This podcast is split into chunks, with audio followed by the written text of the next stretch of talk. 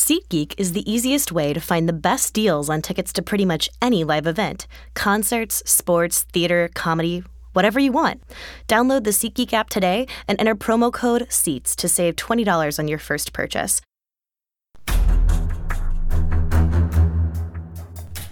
Welcome back to the Sports Beat KC podcast. This is Jesse Newell, KUB reporter for the Kansas City Star. I'm joined once again this week by CJ Moore of The Athletic and Bleacher Report. CJ, how's your week going? Jesse, what's going on, man? Finally got my plumbing issue fixed. I'm so happy. That that's A couple, good. couple thousand dollars later. Oh yeah, welcome to 30s life for sure. Yeah, not not not not, fun. But hey, basketball. Let's talk it. I, I say we will in one second. I just I just wanted to give those those those listeners that are worried. I know sitting at home worried about my plumbing. They were waiting on them an update. they were waiting on the edge of their toilet seat to hear you and finish that story. Um, yeah, I- guess here's my question for you now: the bowl that is currently under my toilet that is catching the slow leak. For two thousand dollars, do I just leave that bowl there? Is, is that basically what you're telling me? catching a slow leak. oh man, I don't know because the slow leak probably eventually becomes a uh, a bigger leak. I just hope for for your sake, um, they don't have to drill a hole into your floor to get to the problem. Oh, yeah, I, I, my my fix isn't done yet because uh, now I've got to like redo a bathroom and uh, redo like a laundry room with tile, and yeah, it's it's not fun. So. well, good, good luck to you. CJ. That's all I have to say to you. Good luck. But you're Good luck. correct. This is a basketball podcast, so we will talk about more pleasant topics here, especially when it comes to KU basketball and, and KU basketball fans' viewing of it, because the Jayhawks are 18 and 4, 7 and 2 in Big 12 conference play, have a one-game lead over the rest of the teams, and also got a huge victory on Monday over Kansas State, 70 to 56. CJ, uh, let's just start with that game. I guess what stood out to you most about the Jayhawks and their performance against the Wildcats, and I guess what do you think it means for this team moving forward? I don't know if it, it means like a whole ton moving forward. I mean, it was a good win. Uh, the the thing that was you know stands out to me is Bill Self went zone for a long time. Yeah. and I think coming out in the second half, you know, they came out back out in man, and then I believe there was foul trouble again that basically forced his hand to go back to it. But his willingness to go back to it, I think, played a big part in them winning that game. And I I thought they did pretty good job in it, considering that's something they barely ever do. And that um, if you can hear in the background, there's like groaning from my dad, who is um, redo helping redo that bathroom right now. So if you hear like a if a man like pain noises. I think he, he probably just heard us. He probably just pulled a disc in his back right now. Who knows? But uh, yeah. So anyway, God God bless Kurt Moore. Um, there, uh, the zone was impressive to me because it's not something they've done a lot, not something they probably practice a lot, and I thought they were pretty disciplined in it. And I thought it was a good defense to play against Kansas State because that team is so um, dependent on two guys, Barry Brown and Dean Wade. And I thought it allowed them to kind of identify those guys, find those guys, and make other guys beat them. And I know you wrote a story about um, K State not shooting the ball well from the perimeter that game. I think part of that had to do with the wrong guys taking the shots. So um, I, I thought the zone was was smart, and it was you know usually um, you wait for Bill Self to throw out his his kind of curveballs in the NCAA tournament, and here he was throwing it out a little earlier, you know, in a conference game. But you know, it's not surprising considering their depth issues and things like that. And and I think in the NCAA tournament, you could maybe see some wild things from him, considering the the roster constraints and um, you know, considering like we've talked about it the last time, he kind of had a thin bench like this was 2012, and that's that's one of the year he probably got more gimmicky in the NCAA tournament than ever before. Yeah, a little triangle and two action there against North Carolina in that game. No, I agree with you, CJ. I mean, I, I did write about this and how KU allowed basically from Synergy's log 17 spot up open three pointers to Kansas State in that game, and Kansas State made four of them.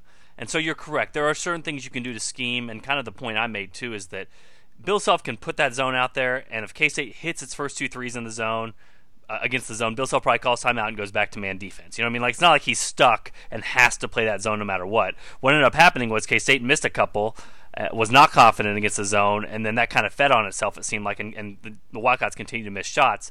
I guess my main point was it's kind of you're playing on the razor's edge when you're playing that way. You know what I mean? Like what happens in that game is not really up to Kansas anymore it's kind of up to K State. And the Wildcats a couple weeks earlier, or a couple games earlier against Baylor, really had roasted Baylor's zone. Made seven of eight three point shots, I think, to start off against it. Made Baylor come out of its set. And so, mm-hmm. for me, the bigger concern moving forward is just kind of like, you know, you're right. I thought the rotations were pretty decent for KU in that in that three point defense, uh, the two three zone. They were getting out to shooters. They were getting out to the wings. That sort of thing, making it very difficult. Having said all that, if you take if you just look at those screenshots that I posted in that story, there were, I mean, 14 of those 17 threes were open, open. Like three of them, sort of guys are in, in the area, but like 14 of them are wide open. And if K State makes one or two more, which you probably would still expect, this becomes a, a different game or a different uh, narrative that goes along with this game. And so, again, Kansas there are certain ways you can play that. There are certain guys sometimes, hey, you don't have to guard this guy on the perimeter. It's just becoming less and less in today's game because we see so many fours and fives now shoot threes. I mean, Dean Wade's a perfect example, and he was roasting KU. That was a big reason why Bill Self decided to go to the 2 3 zone. I guess my main point is. Big 12 opponents have hit 29% of their threes against Kansas. The next lowest team in the Big 12 is at 33% you'd be a fool if you bet anything below 33% for KU's defense the rest of the year. So the Jayhawks are going to have to find a different way to be better defensively because right now they get credit for what's happened and the reality that's happened, but it's not something you should project moving forward. Um, now, forgive me with the screenshot. I guess I could pull it up right now, but uh, I read that on my phone this morning, so didn't have, wasn't able to really, you know, study that that picture that well. How many of those? Stills, those um, spot up threes, open spot up threes that were missed were taken by Dean Wade? Uh, not many of them. He actually had two. Here, let me pull it up really quickly on here. But the interesting thing about it, he he hit two of those open threes uh, out of the four. That was it. That was against Man, though. I think. I don't. I don't think they gave him many good looks against that zone. Well, and again, that's part of what you were talking about is trying to yeah. scheme the, way to get it. And you're right. The the looks I looked at on here were all combined with the zone and the man. Looking quickly, I can see he's on one, two. He at least took one of these threes against the zone, but it looks like maybe only one. But he definitely did. He make it or miss it? I think he missed that one, but the, okay. that was the one against yeah. the zone. But the other two yeah. were against man. And Bill Self said it. I mean, the main reason they went to zone in that game is because KU couldn't stop Dean Wade. Couldn't stop him in the opener. I'm sure they tried to come up with some sort of game plan to stop him in, in the second game, but it's difficult because, you know, the perfect guy to guard Dean Wade would be someone like Perry Ellis because Dean Wade is sort of like Perry Ellis. You know what I mean? Like he has great footwork inside. He can hit the mid range. He can step out and shoot a three. KU doesn't have a four really. You know they have Mitch Lightfoot, yeah. but he's the backup big that has to come in when Udoka gets in foul trouble. So if you put in Svi, he's too small. If you put in if you put Udoka on him, he's too slow. And so that's a really difficult matchup for KU is that scoring four. We kind of talked about this going into the season, like the Reid Travis type, even though he didn't have a big game against Kansas. That could be a, matchup problem against KU on one end, even if the Jayhawks could take advantage of it on the other end. But I get mm-hmm. your point. Yes, I, I agree with you that that trying to get Dean Wade out of his game was the main thing the zone was trying to do. I guess all I'm saying is they still allowed a lot of open threes, and so this narrative could have been very different just based on K State making more threes than it did, and K State came into the game as the top three point shooting team in Big 12 play. It just didn't happen on Monday night. Yeah, no, it's it's it's a good point, and and yeah, KU was fortunate they shot the ball the that K State shot the ball the way they did. I, I do think that they they did you know some things with their you know getting the the, the wrong guys to shoot the ball for K State. I th- I do think played a part in that. But um, there's there's definitely some credence with, with where you're going with that. But yeah, it was a, it was a good win, and, and here we sit um, going into February, and um, this down KU down year, and like let's let's not kid ourselves. Like it's still even though they're playing well and they're, they're doing well, like it's it's still probably a little bit of a down year for KU. And that down year for KU, if you look at like bracketologies right now, I'm pretty sure isn't KU on the one line. Uh, on some of them, yeah. And, and the big thing is if you look at those team sheets that are now available at NCAA.com, you know those quadrant one victories that they always talk about the top 50 RPI teams. Now they can say that KenPom's and the BPI's are all on the sheet now, which is correct. They're stuck up at the top in one corner and like 7.5 fonts, so you can barely see them. So they're on the team sheets. It's an improvement, but the whole thing is still the RPI. But KU is racking up those quadrant one wins, and so it's going to be very difficult for any committee member who knows that that's kind of what you're supposed to take into account when you're seeding teams to overlook that for Kansas and say, hey, this team doesn't deserve at least a top two seed and and probably be at least in consideration on the number one line. And some of those wins and losses are starting to look a little better, like um, Nebraska's looking like a better win because Nebraska's doing pretty well. Um, Stanford no longer like looks like a garbage fire. Like they've they've they've cooled off a little bit lately, but they were doing really really well in the in the Pac-12. Um, Washington's like going to be a bubble team and and is hanging in there and doing pretty well in the in the Pac-12. Arizona State's really fallen off, but um, you know Arizona State was kind of doing to, to every, everybody what they did to Kansas early in the season. So um, yeah, I don't think there's there's not a bad loss really on the resume now that Washington is somewhat relevant and and in the Big 12 you're getting plenty of chances to to stack up those wins. So it's it's pretty crazy, but it kind of kind of made me think as as I was thinking this week about about the pod and about KU like okay so this is your down year for for KU and, and self and like they're currently pro, uh, projected to be on the one line and um, you know, I thought back to like the Roy Williams era when they were always pretty darn good and always pretty consistent, and Roy's continued that at Carolina. But like he has his down years, like he has his his Eric Chenowith and Kenny Gregory years, like the the late '90s, and Ryan Robertson you know, year, is the best player. Yeah, yeah, and uh, hey, easy because that's my mom's favorite player of all time. okay. So I'm taking it easy. She she doesn't listen to the pod. I'm pretty confident, but um, if she did, she'd come at you. By the way, uh, Ryan Robertson roasted me on Twitter the other day. So uh, oh, he did. I, I hear from nice. Gary Bedore, he's the nicest man in the world, but you know, roasted me on Twitter saying, "What do you roast you for?" I have to go back and look at it, but it was something like S- something uh, about numbers. Yeah, well, no, it was the West Virginia game. I said that uh, KU was trying to win a bar fight, and that's what West Virginia wants to do. And then, you know, he did the wait two hours until the game results is finished up, and then call me out for a dumb comment, which it's a it's a common Twitter move, but it, it's one that Ryan Robertson pulled off. That's funny. Um, yeah, but like Carolina, for instance, this year, you know, yeah, they they won the title last year, but I mean, KU could have easily won the title last year too. They had a team good enough to win the title, basically.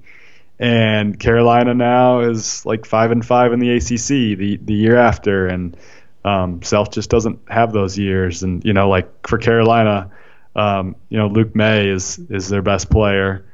Um, this year at least has been. I mean, Joel Berry is probably their best player, but Luke Maye is like they've been their best guy. I mean, it's it's kind of like uh, you know, when Eric Chenowith is your best guy. Like Carolina fans should be really really scared that that Luke Maye goes and um, goes to a bunch of Dave Matthews Band concerts this this summer probably. Oh but uh, no, but yeah, I mean like Carolina, that program's not not maybe looking the best over you know this year and going forward, but Self seems to. I think part of it's recruiting. You know, he doesn't have many down years where Roy kind of would have those off years, and we talked a little bit about this off off air, Jesse. Like he'd maybe he'd miss on on some guys and and they would stick around where when KU's missed on some guys they've they haven't necessarily stuck around they've been able to to kind of overturn the roster a little quicker so um, but it, it is it is pretty speaks to just the amazing consistency that here we've been kind of talking all year about okay, he's a little down, and they've got this issue, and they've got that issue, and we sit here entering February, and they're on the one line.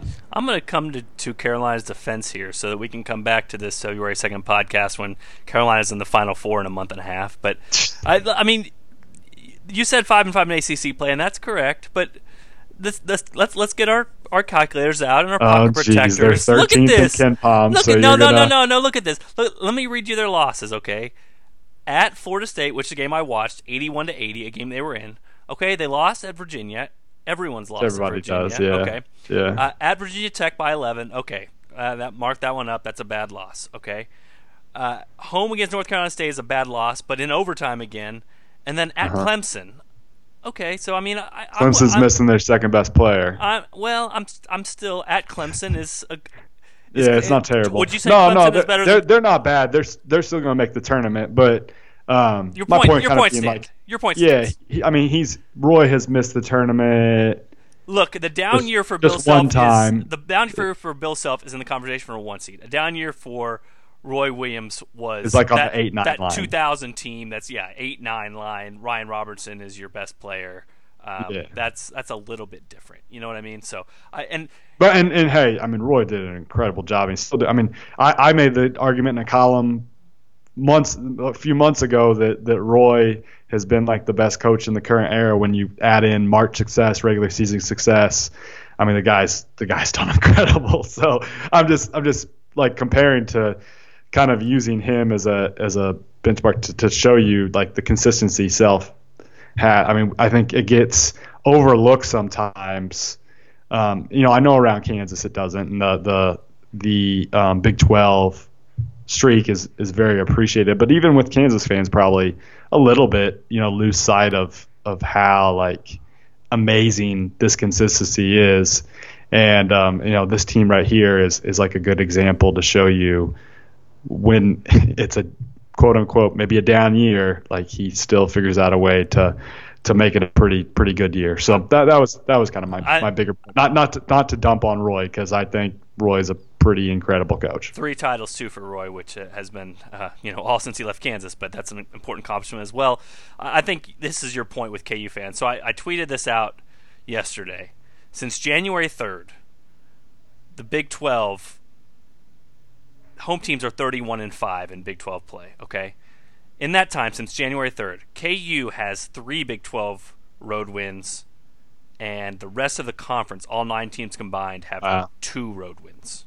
Okay. There you go. So I tweet that out. It's an amazing stat. It's why Kansas wins the league every year. You know, they have a good home court advantage, but they also take care of business on the road. You've written about that, CJ. I know you talk about that a lot.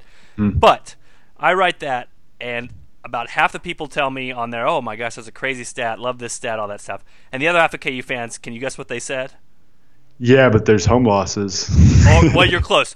Yeah, but it should be four road wins. They should have beat Oklahoma too. And it's just like, guys, guys, I just they have sixty percent of the road Big Twelve victory since January third. But for Kansas fans, it's like, well, why don't they have sixty-seven percent? You know what I mean? like they blew that one other game. It's like, but that's that's what I'm talking about with the expectations, how they get out of control, they get out of whack. I mean, every game is supposed to be a victory for Kansas. That's not how it works in college basketball. That's not how it works with other programs.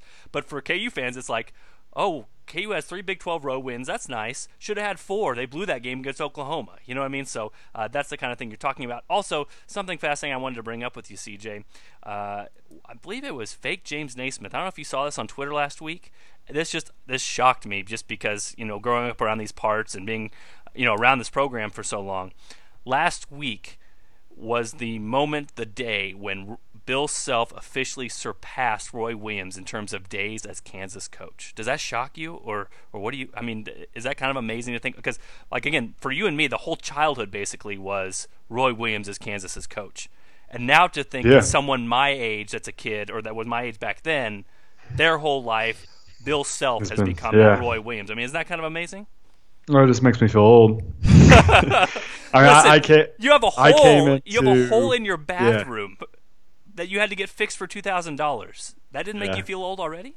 That should have that should have made me feel old too. Yeah. No, I I I came into watching like basketball, college basketball, Kansas basketball during the 90-91 season is like my first season of memory. So yeah, that that uh basically my whole childhood was was Roy and and uh that does make me feel old.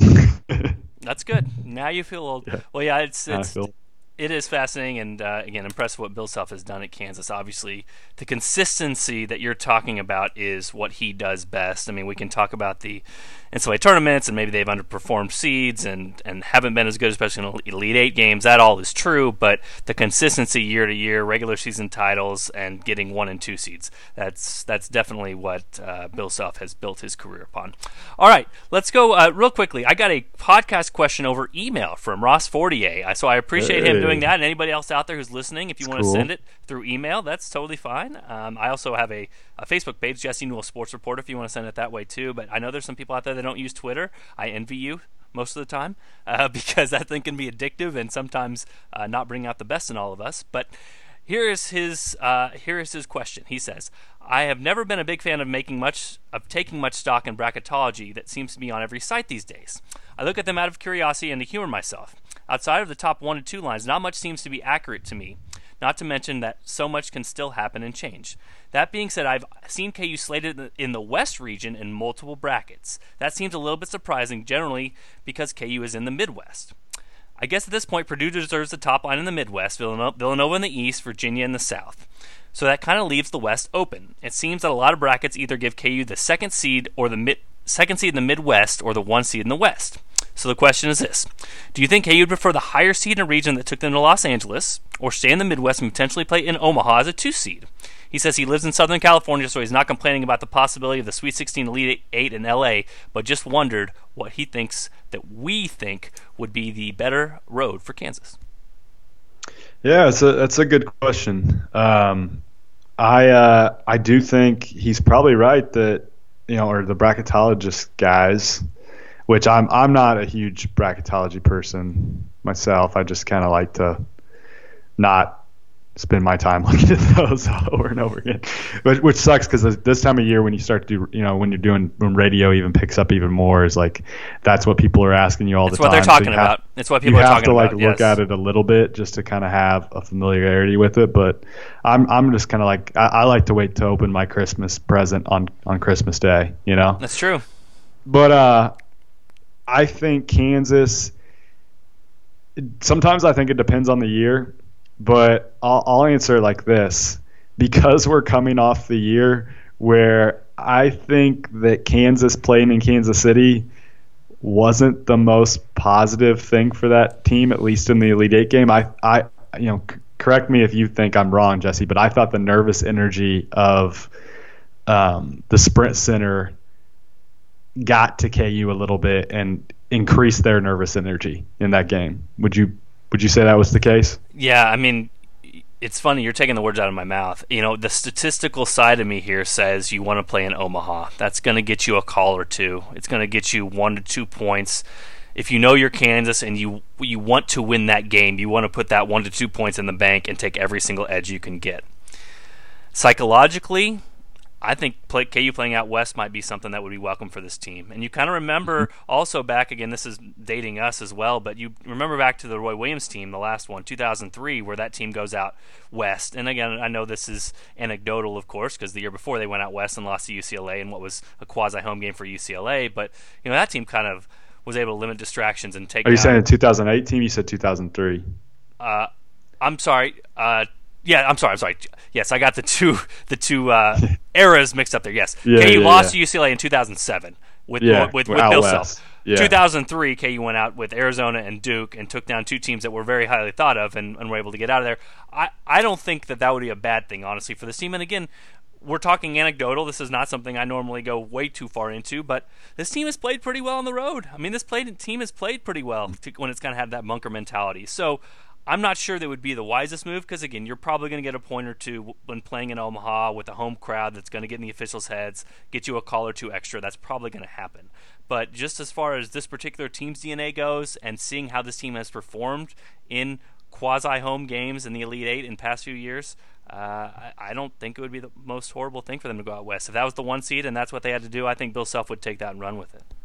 And um, here would be my other thing is like I think matchups are the number one most important thing, even even more so than than where you're playing the games. So if we, I went, I just pulled up ESPN's bracketology because that's what comes up on Google first. So that's the one I'm going to. I, I play no favorites. but um, if if you look at, at their current bracket, yeah, Kansas is out west, and man, it's like a dream bracket, I would say, for the Jayhawks because, all right, so Purdue's number two is Duke. KU's number two is Xavier. And I like Chris Mack's team. I think they're good, but man, I would much rather have my two be Xavier than Duke. And then their number three currently in the West is Clemson who, like I said, is missing their second best player. They're probably not going to end up on the three line, but for for let's let's say this is the bracket for for fun. And the Midwest number three is Arizona, who is like a top five team in terms of talent. So you have maybe the two most talented teams in college basketball in the Midwest, and KU's over here with Ohio State as their four, Wichita State as their five, Nevada's the eight, who I would say was would be a scary second round game. But anyway, just uh, yeah, kind of uh, if if that's how it played out, I'm I'm sure Kansas would be like, yep, we're good to go out west. Thank you. yeah, it would be a change, but I almost think it would be a welcome change, and there would still be KU fans out there. Like, trust me, KU fans will find their oh, yeah, way out west, sure. and there are a lot of KU fans out west, as evidence when they play against Stanford. You know, in that game, there were a lot of KU fans, so KU fans would still make it. It would just maybe be a little bit of a different atmosphere with that because I agree with you. Like the nervous energy that comes from playing in front of Kansas City fans is different than the nervous. There's not as much nervous energy for fans that don't get to see the team play as much. You know what I mean? Like there's it's just a little bit different. So I think Bill Self would welcome that if that's what it came down to for this team.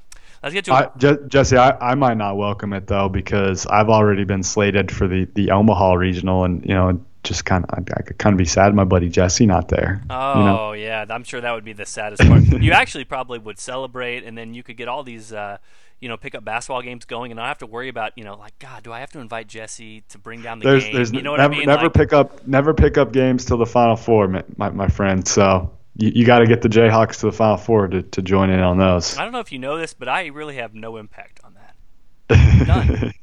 Jesse, I thought you you you decide a lot of these things. I mean, you're writing that inspires them. I mean, look at look at look at how much KU is shooting the three ball right now. You you don't think you have an influence? has nothing to do with them having four amazing three point shooters. I'm sure. Nothing to do with that. All right, let's get to a few more of these. Uh, Jeffrey, JBE741. We will mention him later in the podcast. Remind me to do that, CJ. Quick All Big 12 team status check as we sit here today. Who makes it? Give me your All Big 12 team, CJ. All right, let me let me. You uh, do you want me to go first? Go. you want to go first? All right, so Trae Young is definitely on there. Yes. Keenan Evans is definitely on there. Jevon Carter's probably on there, but like you know, if West Virginia falls off, is that's maybe not the given that you would think. But he's you, you probably have him on there. Then it gets a little tricky.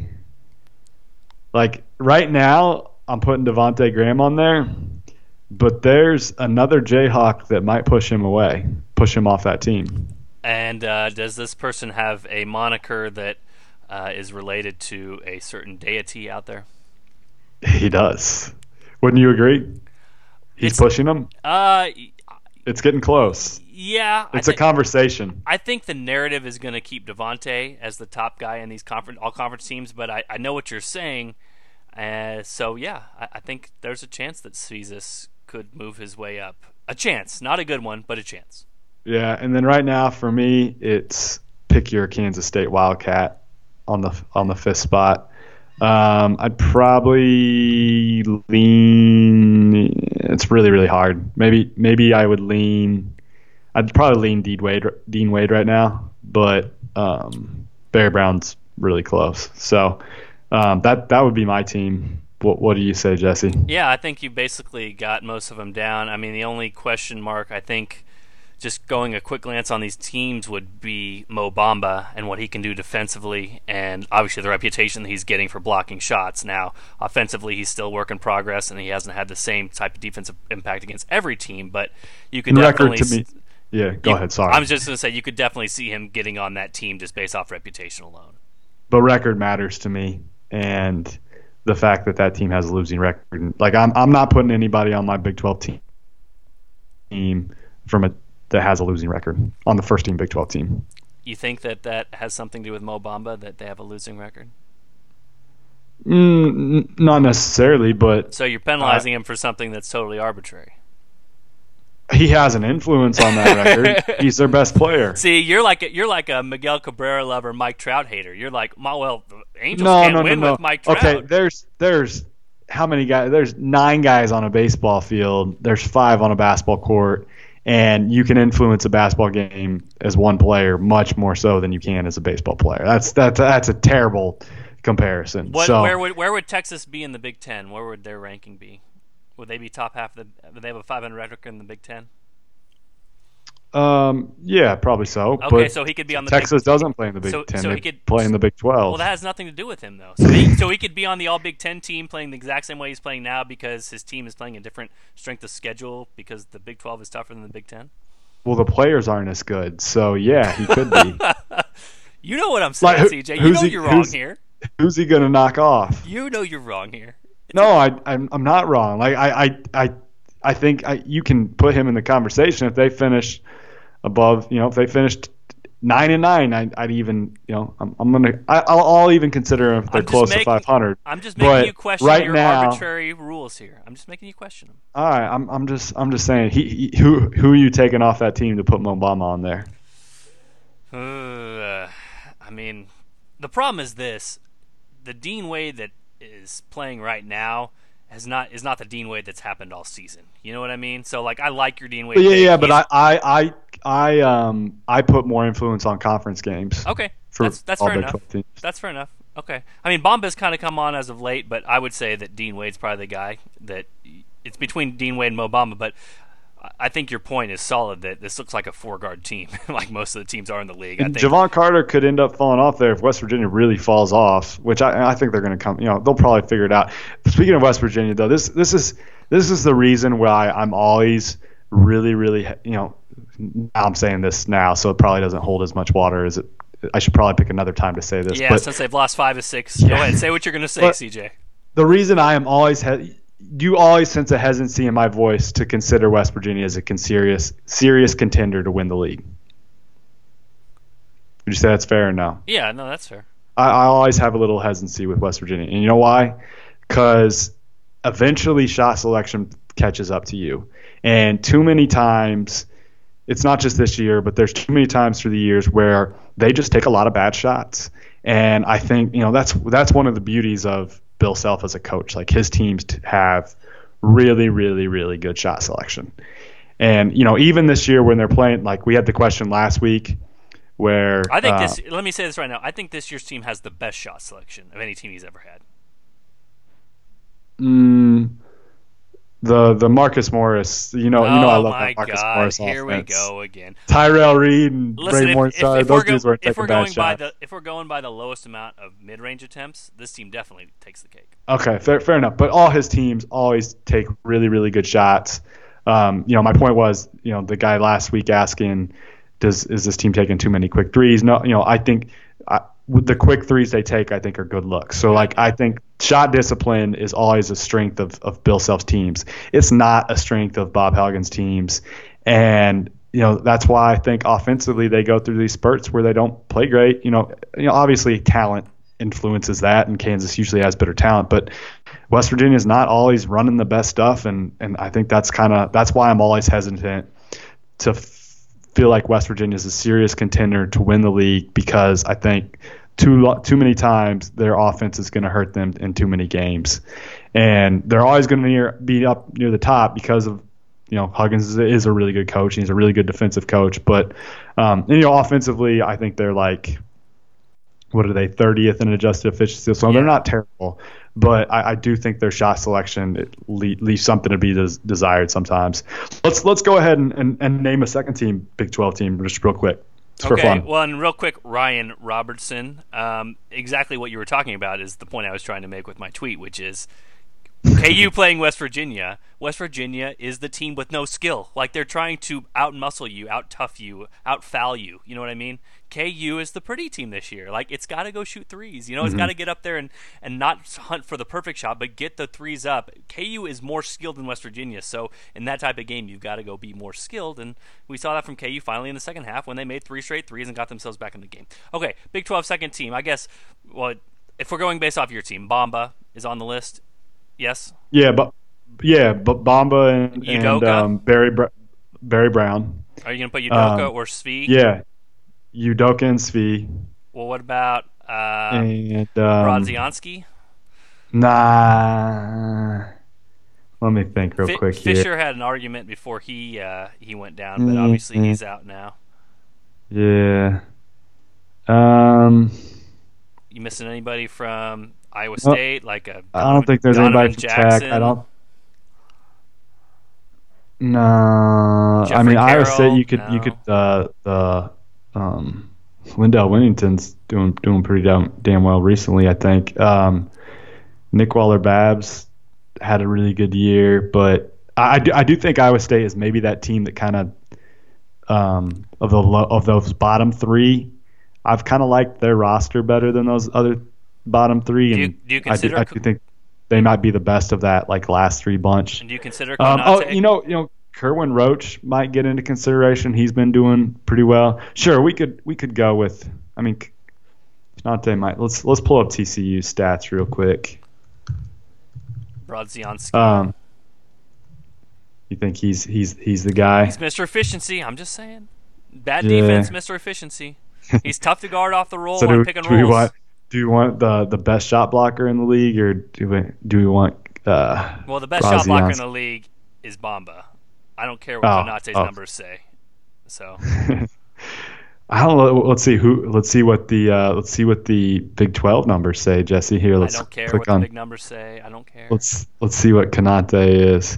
He is second in. I'm I'm guessing he's second in to Bamba. Hmm, who would be first? I, he's probably second to Bamba. Man, that, that last spot is is tough. Um, we'll say. Well, you could put two Jayhawks on it. If so, let's say let's go with your original Oh, we five. did, we did. So so Bamba, Svi, uh, Udoka, and Barry Brown. Barry Brown, and then That fifth spot's tough. probably either Konate or. Uh, you could even I'm, I'm could going- also you know what you could also consider Manuel Lecomte. Like even though Baylor's Oh yeah, really Lecomte. not, yeah. not very good. See, that would be my ruling, which is like, hey, I don't care if you're on a bad team. That's not all your fault. Yeah, no, I, All right, I'll, let's go I'll go, go, with go ahead and throw. It. Let's let's put Manu on there. Yeah, let's let's see put what's. Le, yeah Lecomte over uh, Lecomte. I like Brodziansky, but let's put Lecomte over him. He's more solid Yeah. on both ends. So All right. that's that's that's our current second Big Twelve team.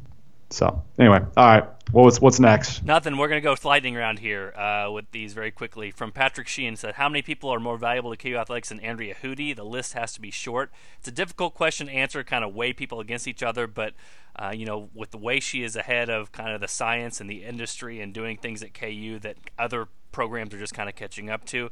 I'd say she's pretty important. I mean, I don't know where to rank that, but would you agree with all those things I just said, CJ? Yeah, and I, I think that the guy you you point to more so than any other on this roster that her value is probably very valuable is Udoka Azubuike. I Yeah. mean, I've I've talked about what I thought of saw of him when he was in high school. I think he's they've done a lot with and she's done a lot with his his body and his quickness. So, yep, she's she's pretty valuable. That's you you, you won't hear us not say that. So Yeah, the analytics people will not talk down on Andrew Hudy, that's for sure. uh, Dan Fagan, which upcoming game seems to be like the seems to be the biggest trap for KU moving forward? Let me uh, let me just read off the schedule here, CJ, quickly. Home against Oklahoma State, home against TCU, at Baylor, at Iowa State, home against West Virginia, home against Oklahoma. So out of those six, do you have one that kind of looks like that to you? Uh, I'd say the two tricky ones that might not jump out to people. I think home against TCU. I still think TCU is, you know, they're really really good offensively. Um, they could jump up and surprise you. And then at Iowa State's always going to be tough. Um, you went all the way six games, so I mean, I, obviously, I think those West Virginia Oklahoma games aren't easy. I, I think you got to like KU's chances against Oklahoma at home. Um, but you know, you never know. Trae Young could go for 50 on who knows. And um, West Virginia, I still think is always a tough matchup for Kansas because there's something in KU's head. Even though they still won that game, you know, that you're at West Virginia, I think that'll go a long way and help them. But um, they they kind of there's. I think there is a little bit of an intimidation factor by West Virginia's style and just like the way they approach that game. So even when West Virginia's struggling, I, I think that's always a, a, a tough game. So that's that's probably the toughest of the next six. But don't, those TCU and Iowa State games, I, I would circle as two that could be tricky. Yeah, I think you're right. Uh, TCU at home, I think, is probably the one I would have picked. And actually, second place at Baylor. You know, Baylor seems to me they've, been, they've been a team that's just been so bad lately. But again, bad in the Big 12, I think, means something different than bad in another conference. So Uh, yeah, they, I'm, I'm KU's, always had, I'm always a Baylor defender. I just don't think they're very good this year. KU's had so much success at Baylor too that it could be kind of one of those tricky games. And again, KU's won a lot of close games there too. It's just you know, can you keep that magic going? I guess we'll see here in a couple weeks. Uh, from Joel, he says, really quickly, he says there has to be a better way to, to, quantify offensive efficiency than saying a player got, quote, X points on Y shots. Very misleading to not count free throws as shots should we make effective field goal percentage great again? And so, you know, we, me and you were talking about this one, CJ, before, but that's kind of what the offensive rating is. It kind of takes all those numbers into account. Now, you have to use it with usage percentage. You have to say, okay, his offensive rating was 140 and his usage percentage was 25%, so that's a great night, or you know, because he took on a large offensive load and was an efficient player. But I think that's kind of the the heart of what offensive efficiency tries to do is to take all that stuff into account, make it into one number. That number just isn't quite mainstream yet. And tr- true shooting percentage as well. Yeah, that, that takes into factors, factors in free throws. Yeah, that that's probably a more fair for just shooting purposes. Um, if if you're looking for uh, a way to quantify efficiency without you know getting the the assists and turnovers in, into play. But um, yeah, I'll let you take that one, Jesse. That, that, that that's that's your baby. Yeah. That's great. Well, and I wanted to get to some of these on here. Uh, we asked people a couple weeks ago to go to the Sports Beat KC podcast and iTunes, rate and review the podcast. We begged you guys to do it because Terez does that with his people, and so there's a lot of we love Terez on there, and so you know, like I said, it's it's great to read comments and see feedback from people. You guys came through. I wanted to read some of these. These are great, CJ. Um, like for example, I talked about um, earlier in the show one of the guys that went on there and did it. Uh, CBE four or JBE four, 741. He put very much enjoyed the excellent KU basketball coverage from Jesse and CJ. They have a fantastic dynamic. The podcasts are informative and thoughtful yet concise. I pretty much read everything KU, and this is the best coverage. So things like that on there, we really appreciate it. I, I know some of the guys were pretty funny on there and talking about, um, you know, making fun of us. Like, hey, let me see if there's one right here. Oh, and if you are a stat geek, well, Jesse has you covered by a mile, says Beware Fog on there. Uh, still gave the five stars, so I appreciate that. But no, some really good comments on there. We definitely appreciate them. And I know it kind of brought a smile above our faces when we kind of checked back in on that and saw that a bunch of people had come through. So thank you to uh, Krenmeister, to Matty Ice, to Beware Fog, to Chief in the OC, to Jake Jayhawk, to Hey Jay uh, Jayhawker, all these people went on there and, and, gave a review. And so we definitely appreciate it and would appreciate more if people want to go out there and do that. Yeah, and to be clear, as far as we know, those aren't our moms. So I only have one mom, so yeah, that's it's gonna be uh, it's gonna be very difficult for her, especially at her age, since I don't think she listens to the podcast. Yeah, to, my, uh, to go make my, multiple Apple accounts. Yeah, I, I, don't even think my mom could figure out how to to, to write a uh, a podcast um, review. I I don't even know if I could figure it out, but. Um, yeah, that was Jesse. You told me to go check those out, and uh, you know, it, it, it seeing things like that does does make it you know worth spending. Obviously, I like doing this just because I you know Jesse, I, I love you, buddy, and uh, and I, I like you know talking basketball.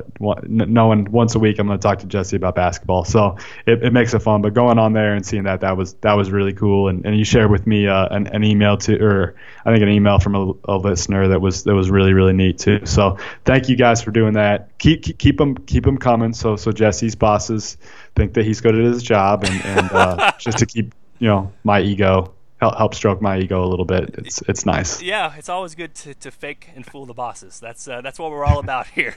Not doing quality stuff or good content, but just making sure to fool those people that pay us uh, just to keep us so we can keep doing more. Pretty fair. Yeah.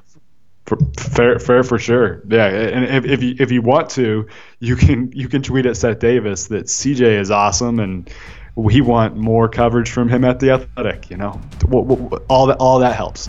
we'll definitely take all that that we can get. Well, we're going to wrap up the podcast from there. For CJ, this is Jesse. Thanks for checking out the Sports Beat KC podcast, and be sure to tune in for another episode next week.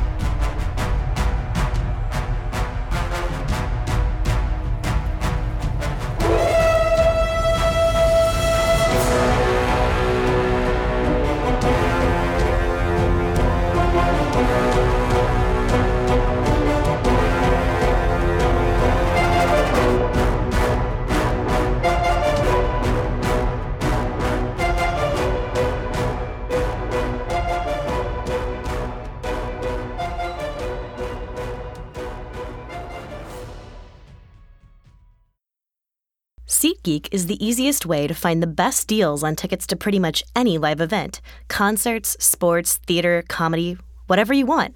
Download the SeatGeek app today and enter promo code SEATS to save $20 on your first purchase.